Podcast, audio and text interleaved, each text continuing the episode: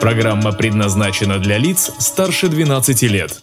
Программа предназначена для лиц старше 12 лет. Уникальная Смоленщина.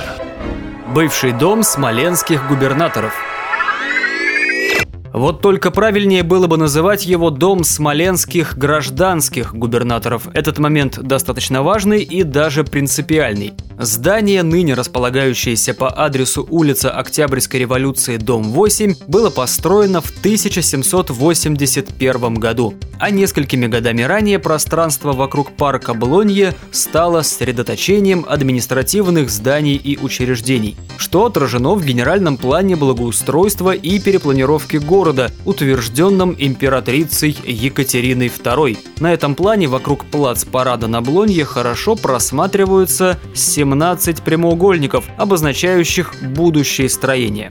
Резиденция смоленских гражданских губернаторов в архитектурном плане выполнена на переходе от позднего барокко к раннему классицизму. Будучи сперва двухэтажным, здание во второй половине XIX века существенно изменило свой вид, получив еще и третий этаж – Пожалуй, наиболее яркая страница истории этого дома связана с тем, что именно тут, в начале августа 1812 года, после захвата Смоленска французами, почти неделю жил сам император Наполеон. Однако это достаточно спорный факт, поскольку есть исторические документы, говорящие, что Наполеон вполне мог жить в соседнем здании, в доме смоленского генерал-губернатора. А уже этот дом, построенный в 1785 году, располагался по центру на западной стороне Блонье, в одну линию с домом гражданского губернатора, примерно на месте современного почтамта. Это здание серьезно пострадало от пожара в ноябре 1812 года при оставлении французами Смоленска и было окончательно разобрано до 1851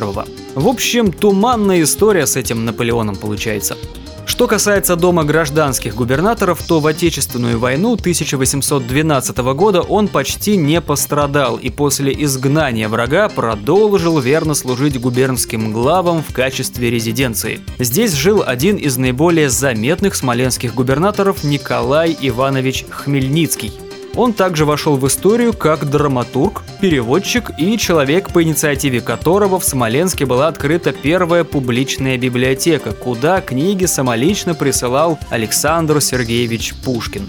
После революции 1917 года в теперь уже бывшем доме губернаторов располагались различные государственные учреждения регионального уровня. Во время Великой Отечественной войны и оккупации Смоленска здание сильно пострадало, но его быстро восстановили, так как оно находилось в исторической части города и играло важную роль в его архитектурном ансамбле. Ну а с 1963 в бывшей резиденции смоленских гражданских губернаторов открылась детская художественная школа имени Марии Клавдиевны Тенишевой, находящаяся здесь до сих пор. Уникальная Смоленщина. Материал выходит при поддержке президентского фонда культурных инициатив.